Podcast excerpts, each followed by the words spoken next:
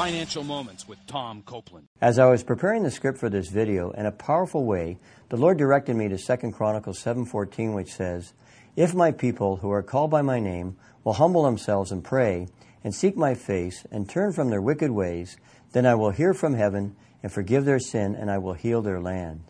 I strongly urge you to pray for a spiritual revival throughout the world. Once that occurs, I believe that God will heal this world of COVID-19. Further, be sure to learn and apply God's financial principles and discern God's specific will in managing the money that God has entrusted to you. And in the process, remember 2 Timothy 1 7, which states, For God has not given us a spirit of fear, but of love and a sound mind.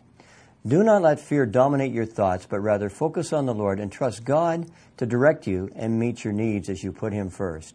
To learn more, check out CopelandFinancialMinistries.org.